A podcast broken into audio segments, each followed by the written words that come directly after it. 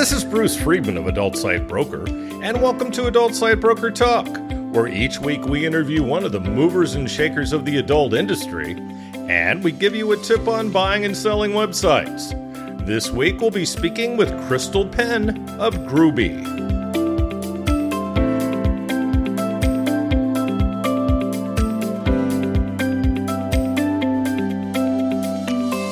Adult Site Broker is proud to announce the launch of our new website, Adult Site Broker 3.0, at adultsitebroker.com. The look and feel of the new site is nice and up to date and easier to navigate. The new site also has links to our affiliate program, ASB Cash, and our new blog. Speaking of ASB Cash, we've doubled our affiliate payouts. That's right. Now, when you refer sellers or buyers to us at Adult Site Broker, you're going to receive 20% of our broker commission on any and all sales that result from that referral for life. You can either place a link to us on your site or refer buyers and sellers through an email introduction. ASB Cash is the first affiliate program for an adult website brokerage. Check out asbcash.com for more details and to sign up. Now let's feature our property the week that's for sale at Adult Site Broker. We're proud to offer for sale a growing sex doll site. Started in 2016, it's grown to over 2 million in annual revenue. The owner has focused and invested heavily into SEO for the site, making sure it consistently ranks at the top in the search engines for the main industry keywords. As a result, most of the traffic and sales are organic, coming from people who have searched for sex dolls on Google. Other strong sales channels are the 25,000 plus person email list and an affiliate program. The owner has developed relationships with the best manufacturers. The products are drop shipped directly from the manufacturer to the customer. The store has hundreds of five star reviews on the website and on third party sites. The store currently has no employees aside from the owner who works 10 to 15 hours a week on the business. SEO is handled by an agency. This is a business that can be grown by a company with experience in the novelties field. Only $2.72 million. Now, time for this week's interview. My guest today on Adult Site Broker Talk is Kristel Penn of Grooby. Kristel, thanks for being with us today on Adult Site Broker Talk. Thank you for having me, even though it took me very long to get back to you. So thank you for being so gracious. Hey, if, if I'm anything, I'm persistent. Kristel received her Bachelor of Arts degree from George Washington University and holds a marketing certificate from Santa Monica College. She's currently enrolled at California Southern University in their Master's in Psychology program and is a marriage and family therapist trainee at the LGBTQ Plus Center in Orange County. As the creative and editorial director at Grooby, Penn uses her unique reach to foster community among performers. With over 12 years of experience in the adult industry, she's worked diligently to promote visibility and empowerment through sex positivity. She also serves as the executive producer of the Trans Erotica Awards, also known as the TEAs, an event that exclusively honors the accomplishments of the trans adult industry. Penn won the 2021 XBiz Industry Exec Community Figure of the Year Award and the 2017 XBiz Industry Exec Brand Ambassador of the Year Award. She's presented numerous educational workshops and panels in both the adult and non adult industries. For more information, you can visit kristelpenn.com. That's K R I S T E L P E N N.com, or follow her on Twitter at The Kristel Penn, spelled the same way. How was that for your commercial? That made me sound way cooler than I am. So thank you. I'm going to definitely use that later somewhere. you may. Now, Grooby is a leading producer of trans erotica since 1996, founded by Steven Grooby. This powerhouse production company manages numerous membership sites and produces at least four DVDs a month. The company also hosts the annual TEAs, which started as a humble online competition and has since expanded into a successful two day event in Hollywood, welcoming guests from all around the world. Visit grooby.com and the TEAshow.com for more information. Kristel, what do you have planned for the 2023 TEAs?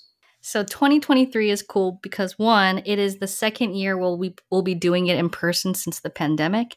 And nice. two, it's actually our 15 year anniversary. and Ah, very so, good. yeah, so we want to do it up as big as possible. As you mentioned, we started out as a very, very humble online competition. And then we Mhm. used to play, um, we used to have the event at like shitty little nightclubs in Los Angeles. And so in our current form at the Avalon, it's it's definitely the biggest venue that we've that we've been that been at. And we want to keep growing there. And so um, I'm working on some special entertainment for the evening for guests who who do attend. Sounds good. Any uh, announcements you want to make? None that, well, I guess it depends on when this episode comes out. Uh, maybe the safest thing that I can say is that we are going to make the official announcement for pre nominations on November 1st. And that pre nomination period is going to run from then till November 13th. Sounds good. Well, this is going to certainly run after November 1st, but you and I are going to get together on when the best time is to run it. Perfect. So, so for those who don't know about the event, can you tell us more about the event and its history? Yeah, so like I mentioned, it started as an online competition, and mostly it was because we were frustrated, particularly Steven, with the lack of trans specific categories at the major award shows. And so we thought, Sure. well, fuck it. We will just make our own, you know? Yeah. And I think at the time, it was this well intentioned um, competition, but we didn't really think that far ahead.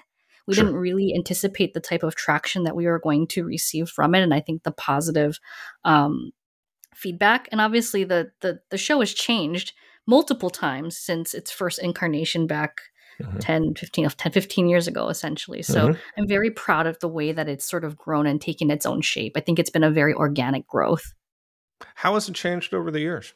well the one thing that people will always say is that the name has changed and so like i said when the, the competition was made uh, the name was different and it was using Mhm. language that was not super affirming and you know 15 years ago the landscape at least in terms of of of language in pornography was a little bit different Sure. and you know since then i mean that's been the biggest thing that we've changed and something that we're very proud to have changed and i think um, in addition to that the fact that we've moved to an in-person event and not just an in-person Mhm. event at like a small club but to to really host it at somewhere as historic as the avalon and Right. then to have it be you know a two-day event in which you know, because like it, for for trans performers this is the only event that honors them specifically Yeah. and, you know, I think other award shows have made great strides to be more inclusive. And I think that's wonderful. They have different and larger platforms than us. But, you know, this is the one time of the year where the trans adult industry is right at the forefront in terms of celebrating, which I think is absolutely important. So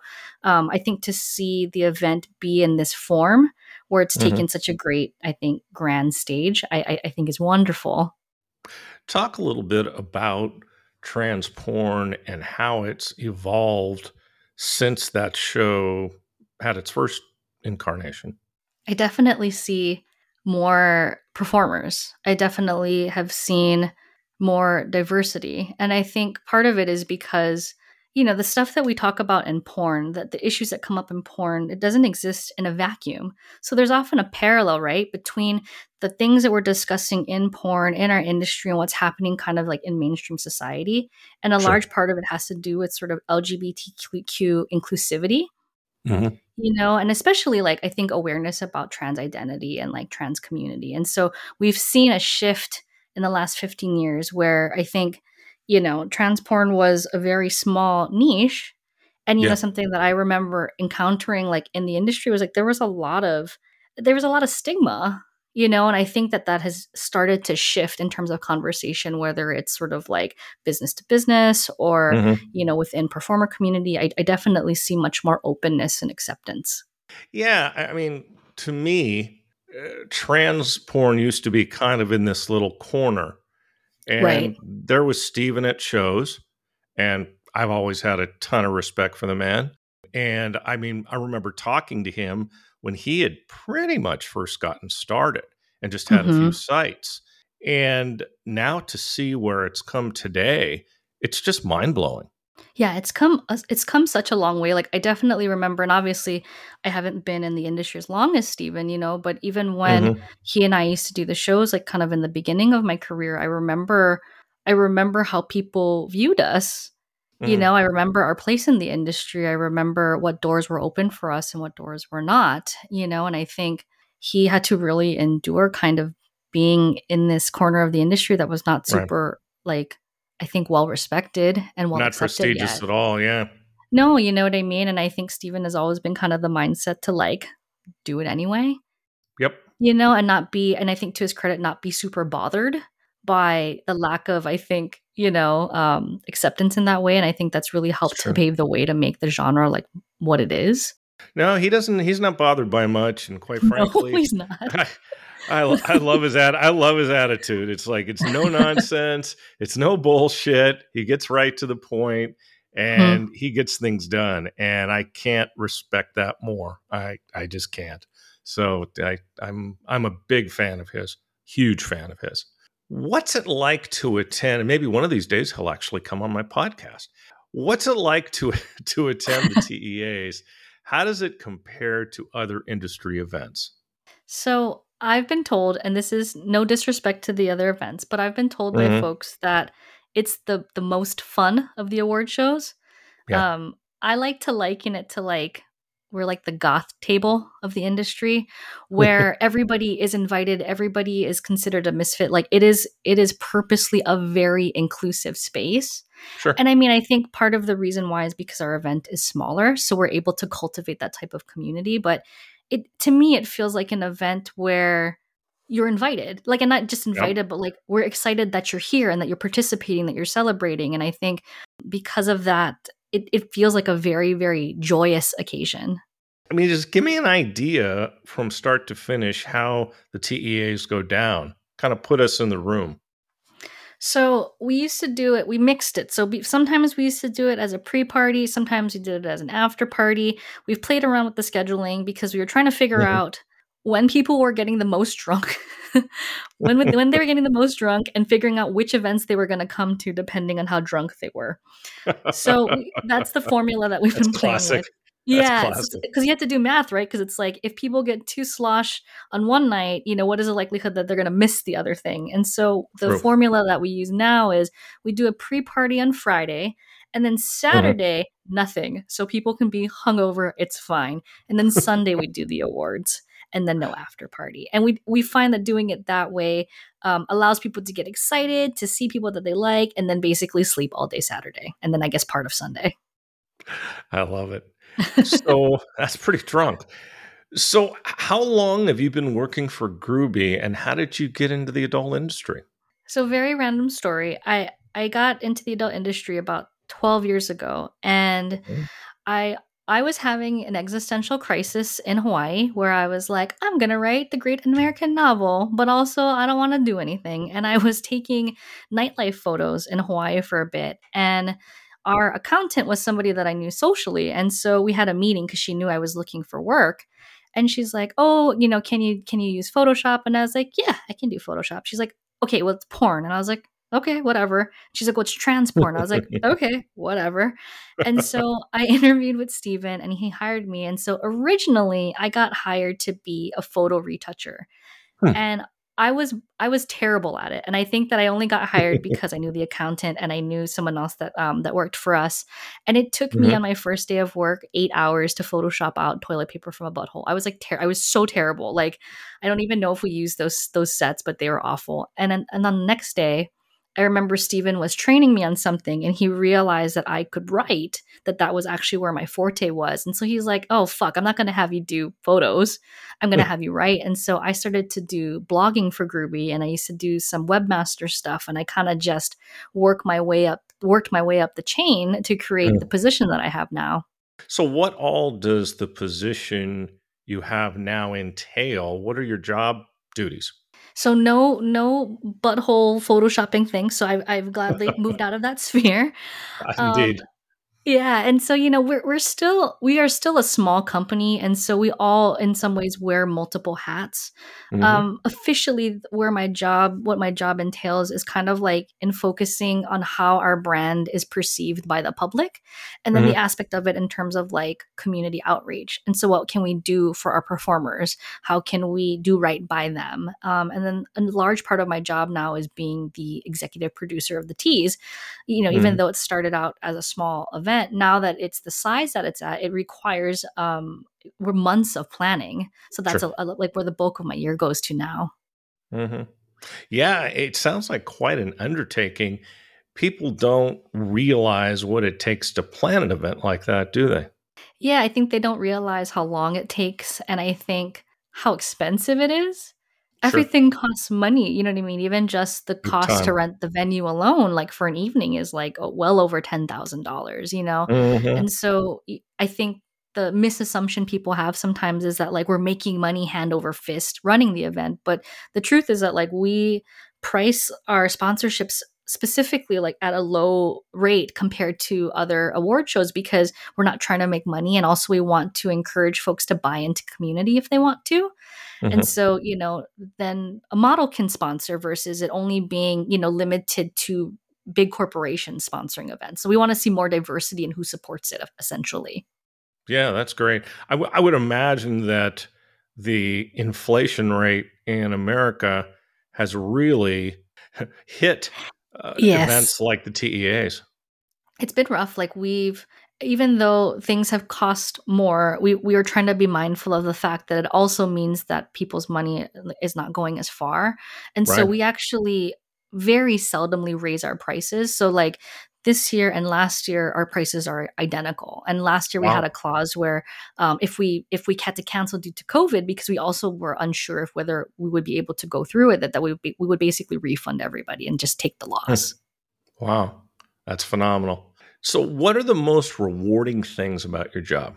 I'm sure my answer might have been different 10 years ago but now mm-hmm. i'm old and seasoned and stuff well that's but because like that's because you're not getting toilet paper out of buttholes Right. I definitely worked my way up. And like I think when I was younger, like what felt really rewarding was like being able to like go out and socialize and meet folks. And that part still is very important to me now to a certain extent. But like Steve, I've worked for Steven for so long and he knows that um, I just want to I, I want to do certain things using my privilege and using like mm-hmm. the platform that we have. And so he is in some ways given me free reign to do so.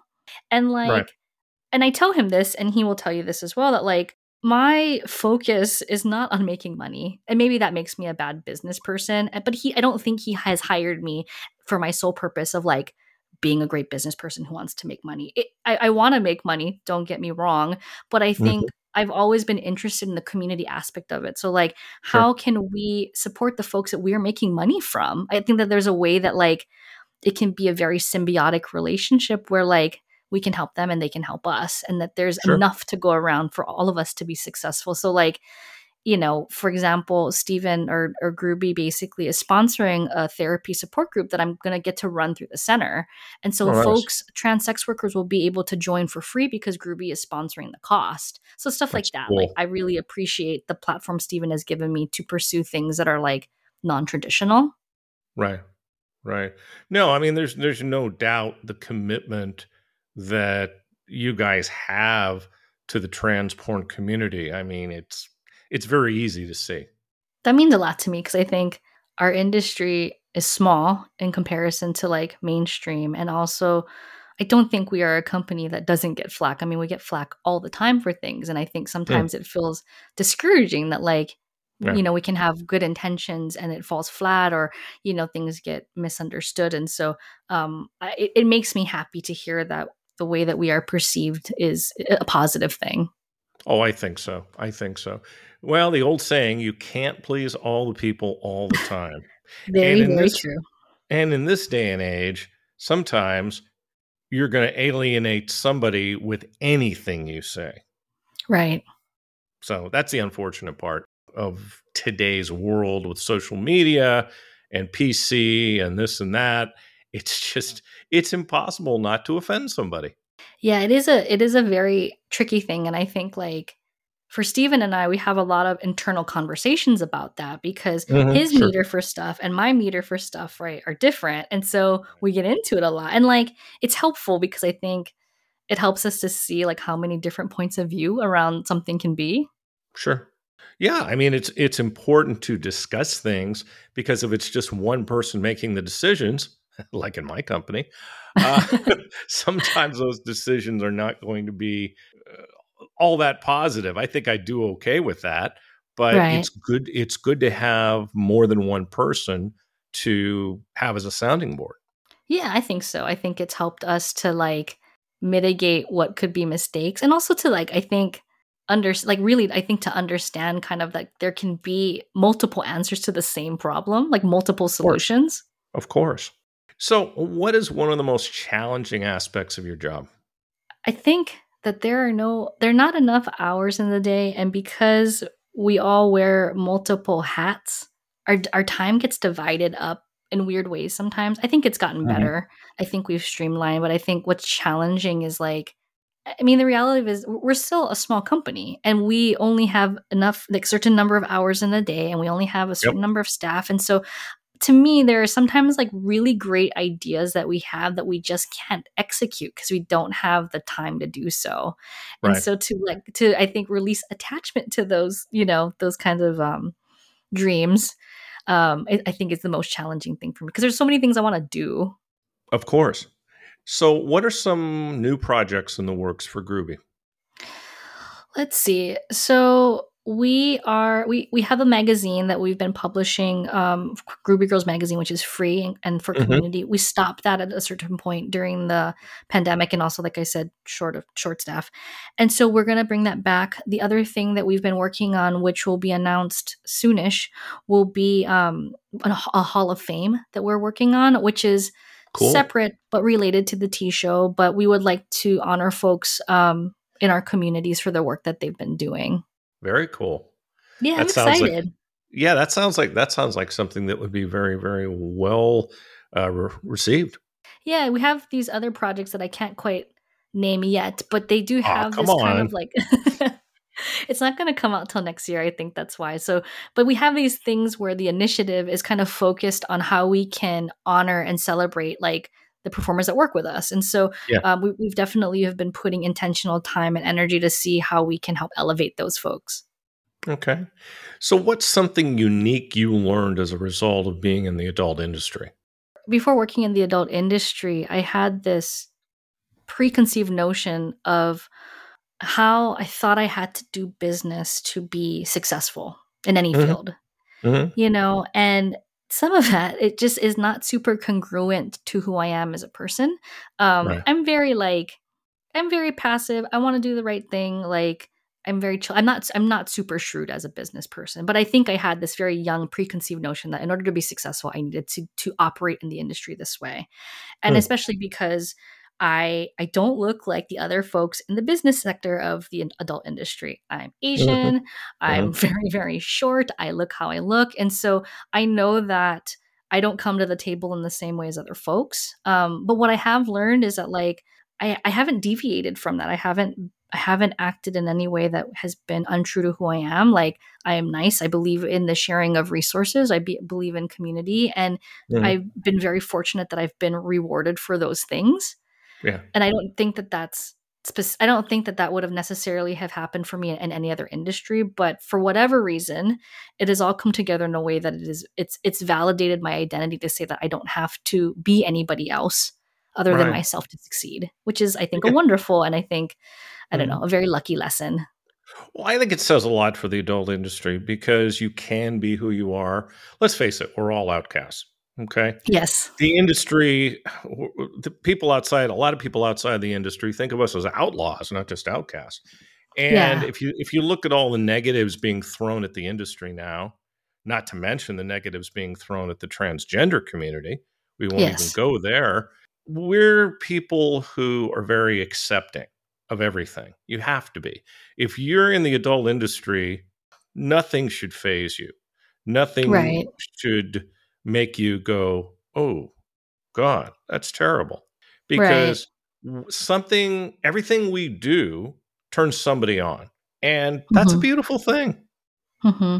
I think, like, what's also been interesting, we talk about like social capital, that, like, for me and my identity, how I how I have to walk through the like the real world, like the non-industry world. Like, mm-hmm. you know, I've been bullied, I've been ostracized, all of these things. But like sure. in the adult industry, right? Because like you said, mm-hmm. like we're all kind of we're all misfits to yeah. certain extent. We're all out, we're all sort of like outcasts that like it's honored differently, right? Difference of identity is honored differently than I yeah. think it is in the real world. Yeah, I, I, would agree. So I hear you're also currently in grad school. We were talking about that before we went on yes. for psychology. Now, what would you like to do with your soon to be degree? So, I would like to create a certification program for therapists who want to work with sex workers a complaint that I hear, and, and, and a big reason actually why I decided to go into therapy as sort of a secondary career is because so many people, not just like in our specific part of the industry, but in the industry overall, talk about wanting to seek mental health services, but not receiving competent care. Right. You know, and, and this is obviously a community that deserves to have competent care and deserves to access it. And so, needs it. Could, absolutely yeah, needs, needs it. it absolutely needs it. And so, how can I use my privilege and my experience to bridge that gap? You mm-hmm. know, and so I want to create a certification program. I've been doing these educational workshops for sex workers to teach them how to find a competent, affirming therapist. And um, right. I'm starting a, I think I mentioned earlier, like a trans sex worker support group, which will branch mm-hmm. out. And there are other support groups that I want to offer, but like, how can I create like safe mental health spaces specifically mm-hmm. for sex worker community and so um, those are the things that i that i would like to be working on or are working on in the next i guess few months that's awesome. Are you doing anything with pineapple support I don't. Um, they do some wonderful work. Um, the focus that I have because I work at the LGBTQ Center is to mm-hmm. funnel source funnel resources that way when it makes sense for folks who are in California. And like mm-hmm. the purpose of me doing the workshop is that for folks who end up not using pineapple support, either because they transition out of the industry or do use pineapple support but want extra tools to figure out who's going to be a good fit. Like the idea is that mm-hmm. the tools I give them can be used for anybody, whether they go through right. an organization or not. Sure. What do you like to do? This is going to kind of sound like a, a little bit of a pun, but what do you okay. like to do in your quote unquote free time? Oh yeah, there's no free time. But every every once in a while, I'll play music or I make um, I make content like mental health content on TikTok, and that's been mm-hmm. actually a, a, a nice like space for my brain to take a break Mm-hmm. And so I'll play I'll play little cheesy, you know, Whitney Houston cover songs on TikTok or I'll talk about sort of mental health, you know, topics and but yeah, that's that's few I will say it's been few and far between. I should probably I should probably do it more often now that you mention it. Yeah. What's okay, your in- Yeah, what's your instrument of choice? Um, guitar, if only because mm. piano um, is not super convenient, and I'll play. Yeah. I usually shoot it in my car as little like short, you know, one minute clips. But yeah, I think I can't get a piano in there. No, I, I mean, I want to get those little tiny like 80s Casios. and so maybe yeah, that's yeah. next. Very cool. so you also own, and this is the reason you have no spare time because you do so many things. Uh, you also own your own marketing and PR firm, and I hope I get this right. Ikigai Marketing. Yes. Did I do okay with that? Perfect. So when did you start that? Well, I'd ask you for phonetics. When did you start that, and what does it do? So ikigai in Japanese essentially means reason for being, and it it's become a concept that's been fairly popular in the last few years. And it looks like a Venn diagram where it's like what we're good at, what the world needs, etc. And then like the middle overlapping piece is supposed to be our reason for being. And in mm-hmm. 2000, I think 16, in 2016 when I was at AVN, I remember this distinctly. Aubrey Kate and Foxy came up to me and they were like, you should do PR. And I was like, well, I, I, mm-hmm. I do marketing for Grooby, you know, like I already mm-hmm. have, I already do something. And they're right. like, no, you should do, you should do PR to represent us because there's nobody who understands our community in the same way.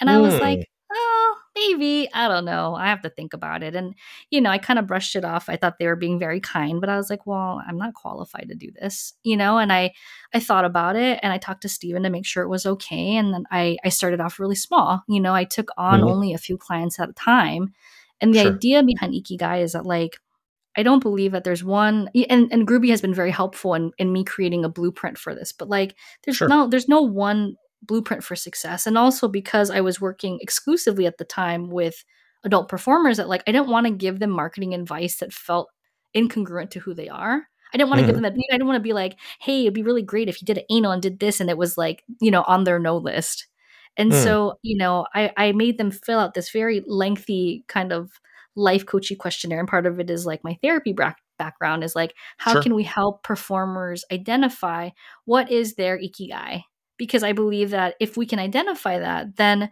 the likelihood that success will be the most sustainable for them will be higher. Because, like, when someone Mhm. tells you to do something and you don't want to do it, the likelihood that you'll do it and follow through over a long period of time is very low, in my opinion. Very true. Right. And so, how can we help? How can I help performers identify what actually makes them the happiest or what Mm. feels the most congruent to them, you know, and as a brand?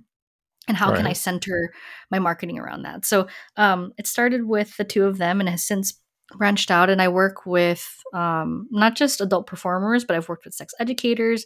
Hmm. Um, I worked with Penthouse briefly. I work with therapists. Yeah, I, I worked with restaurants. And so um, it's really run the gamut at this point. So you actually found a way to merge counseling and PR. Yeah, you know, and I think I, I have to thank Grooby for this part as well. Is that like, I mean, Grooby has been in business for 25 years. 25 Yep. years? Yeah, I think it's 25 years. Mhm. And Yeah. how do you convince somebody, right, to pay for their porn at this, like in this day and age? Big it is time. near right. It's it's it's a very big hurdle for us, and I think what we identified as a company is that like it really is in the emotional connection that our company makes with whether it's the content or the company itself makes with buyers that tells them to choose our Mhm. company over pirating our stuff or choosing another Yeah. company. And I think that that piece is the part that I use for Ikigai because I think Mhm. it, it, it translates over very well, even though it seems, I think, random on the outside. Yeah, uh, the tubes are certainly a challenge because a Mhm. lot of content goes on there without the company's authorization and other providers are on there and I know I know Steven's very very good at at removing content. We've had this Yes. conversation before. So uh, I mean, how do you fight that battle? I mean, in some ways, it's a it's a losing battle because I think Totally. stuff goes up right like quicker than we can take it down. It's it doesn't true. mean I mean it doesn't mean that we don't do our due diligence and still do it though. You know what I mean? Like so even Mhm. though we know it's in some ways a losing battle, like we work really hard to get stuff removed. You know, we work Right. really hard I think to put up content that we consent to putting up. We put up clips so that way we're still getting the Right. traffic and we're still getting the brand awareness, but we're controlling like what is put up, what is being put out. And I mean, the other thing Mhm. which I mean, I don't know if Steve. Well, I think Steven would say this is that like we go after people who steal our content, and then you know we we, we tell them if you don't do this or don't do that, if you don't take it down, you know we're going to proceed legally. Which I think uh, you know titillates Steven to a certain extent because it's like putting power back in our hands. what amazes me is that some people put entire movies, entire clips onto tube sites. Mhm. It just, I mean, how is that going to help you sell anything? it's like it is so short-sighted on their part and i think there's also this kind of this other culture that's happening that's like the pi- like pirate culture you Mhm. know where there's like no loyalty to anybody it's really just to steal content and then to just put it up and so Oh, that's yeah. like what we're competing against essentially Well, yeah, and that's not that's not just in porn. That's in mainstream movies. Yes. That's in music. That's in everything. yeah and it's, it's, and it's something I hate. I still buy CDs. You know, Mhm. I, I don't I don't even, I don't like the quality of of the online uh, downloads, the the MP3s. So I just I still buy Yeah. CDs because I I believe in supporting the artists, many of whom are my friends. I've got a lot of friends who are jazz artists, and I'm not going to rip them Mhm. off. It's just not going to happen. Now, some of them have sent me their albums in in uh, in, uh, in rather audio um, file form, and that's great. You know, but well, my my preference is to buy it, is to make sure they get credit. Who are some of your clients uh, with Ikigai? So on the adult industry end, I have Foxy, I have Jamie Kelly, I have Madam Morgan. Who else? I have Domino Presley. Um, I also Mhm. signed Lindsay Banks, who is a, a Hmm. cam performer who just actually celebrated her 10 year adult industry anniversary this month, which I thought was pretty cool. Yeah. Um, I think that's all I have right now in the adult sphere. And then the other folks I work with are um, all in like therapy practices. When they need marketing too. for- I'm hoping I'm not forgetting anybody. Maybe we put It's an okay. addendum if I forget. It's okay. so I don't get in trouble. so, what is the Sad But Rad Club? Nice name. I see it's a project you. have been working on as well. yeah, I don't like I said, I, I I don't sleep. I probably should, but I I started Sabba Rad Club during the pandemic, which probably makes the most sense. And it was like Yes. Like, at least here in the states there was a part of the pandemic where it really felt like we were in lockdown and maybe actually they even called it that where you weren't they really like encouraged you not to leave the house. Yes. and it wasn't great you know and honestly like i'm too old to use tiktok so i was trying to figure it out. I don't know how to fucking dance and so i couldn't figure that out. I couldn't figure out the the, the you know the buttons on there. And i actually my account was going to be a grooby account so it was called you know it was like kristel it was like my name Mm-hmm. It was like Kristel Penn. And I, I started to make kind of weird, weird like pandemic isolation content that I thought mm. was creative, but like was really pandemic brain. And mm-hmm. I noticed that like the stuff that I did that was mental health related got really good traffic. Mm, like way good. way more than like other stuff and so mm-hmm. um, after a while i thought you know what i'm going to pivot what this account is and do something else and i thought oh sad but rad club you know it mm-hmm. encapsulates mm-hmm. kind of what i believe that like we can hold all of these identities and it doesn't make us any less of who we are and and i've used this platform to help destigmatize what it means uh, to be mentally ill and the stigma yeah. around it. And I think I've also used this platform as a funnel. I mean, basically to talk about destigmatizing sex work, which, mm-hmm. you know, it, that's not the focus of the platform. That's not the focus of the account. But like, I use my messaging and I use even just me as being like a pseudo public figure to talk right. about sort of normalizing what consensual sex work is. So, where do you find your inspiration for videos for the Sad But Rad Club?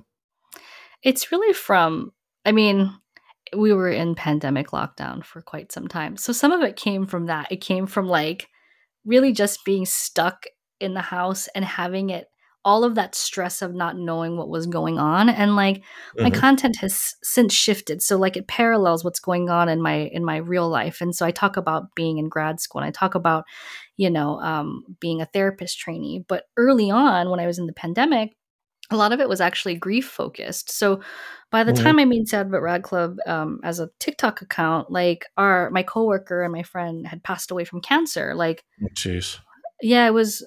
I don't even remember. It was a few months before, and so a lot of the content in the beginning was really just working through my grief yeah. and having, you know, I think having a, a platform to do it and not really sure. expecting or hoping other people to consume it. It was really just, I think, for right. my own process. And it, and since then, it's, it's shifted, like I said. But I think in the beginning, I had less foresight into like specifically what my content was going to be because mm-hmm. I didn't know. I didn't. I didn't. I don't. I don't. I didn't set out to create it. And also, like we were in a pandemic, and it felt like the world was on fire.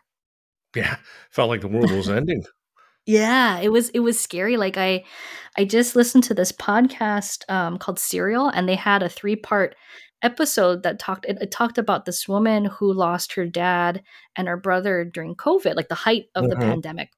Mm-hmm. And it talked about like she was going through their text messages and seeing all of the the the paranoia about COVID. And I think at the time, you know, like the information that they're passing along, like, oh, the vaccinated people are actually the dangerous ones because they're shedding the virus. I think about you know what what the pandemic looked like then and it's it's i know it's not that long ago but it feels it's kind mm-hmm. of wild to think about our conceptualization of like the pandemic now versus then and how much right like i think how scary it was for folks and sure. still is well it's still it's still not completely over a lot no. of people want people want to a lot of people want to say when there was a pandemic there's still people getting covid and there's still some yes. people dying now, yes. I'm not sure the exact meaning of the word, the exact definition of the word pandemic.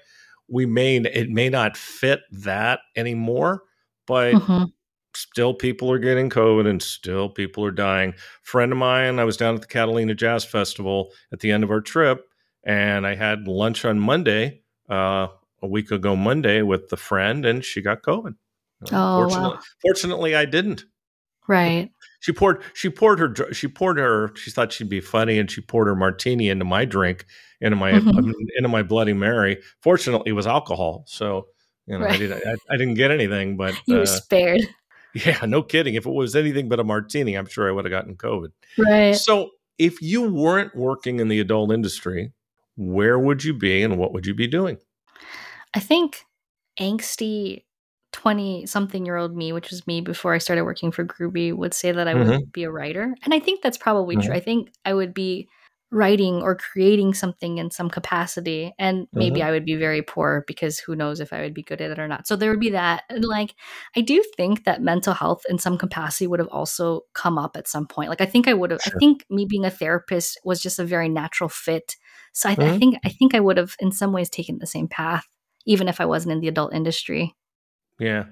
yeah I've, I've got all the respect in the world for the mental health industry. It's uh, it's something that I utilized as a very small child when my mom and dad were breaking up, and mm-hmm. I was like, I don't know, six years old, eight years old. So, look, it's something I've always believed in. It's something that I've always said is very important. Shouldn't have a stigma, and I'm a very mm-hmm. proud bipolar as well. So there you go. Um, so I love I've that. Utilized, I love that you like name it like that. Yeah. Oh, hey, thirty percent of the population. We're not even. We're not the majority. I think it's. I think it's something to be proud of. So, if anybody that. wants to know it, that's fine. They can know it. So it doesn't bother me. well, I Kristel, I like to. I'd really like to thank you for being our guest today on Adult Site Broker Talk, and I hope we'll get a chance to do this again real soon. Yeah, thank you so much for having me. And like I said, for making space for this conversation. It, it really means a lot to me. Means a lot to me as well. Thank you. My broker tip today is part four of how to buy a website. Last week, we discussed making an offer and deciding the best price for the site you're buying. Once you've made your offer, the work begins. If you're working with a broker, I don't know, let's say adult site broker, for instance, we handle the negotiation for you. Let's say the seller doesn't accept your offer. They may make a counteroffer. If you decide that you're willing to pay more, you can either accept their counteroffer or counter back to them. A good rule of thumb is to always leave room to negotiate. So don't make an offer that's the absolute most you're willing to pay. If you do that, then you have nowhere to go if the owner counters your offer. Once the owner and you have come to a deal, then it's time to do some due diligence beyond what it is you've already done. During the initial process of looking at the site, you should have asked some questions, like in the case of a pay site, how many joins and rebuilds there are per day, and any other pertinent questions you may have. During due diligence, you need to make sure everything is where you need it to be technically to integrate it with what you're already doing. You may even get your developer involved if you're not tech savvy. You and or your developer should ask those pertinent questions.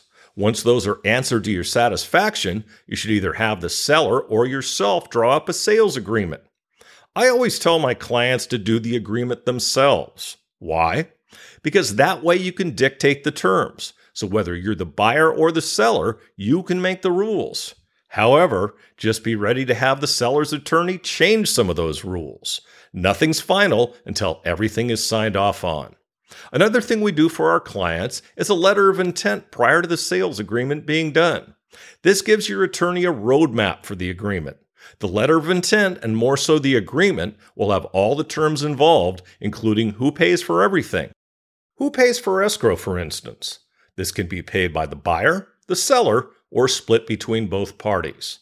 We'll talk about this subject more next week. And next week, we'll be speaking with adult performer Lily Craven. And that's it for this week's Adult Site Broker Talk. I'd once again like to thank my guest, Kristel Penn of Grooby. Talk to you again next week on Adult Site Broker Talk. I'm Bruce Friedman.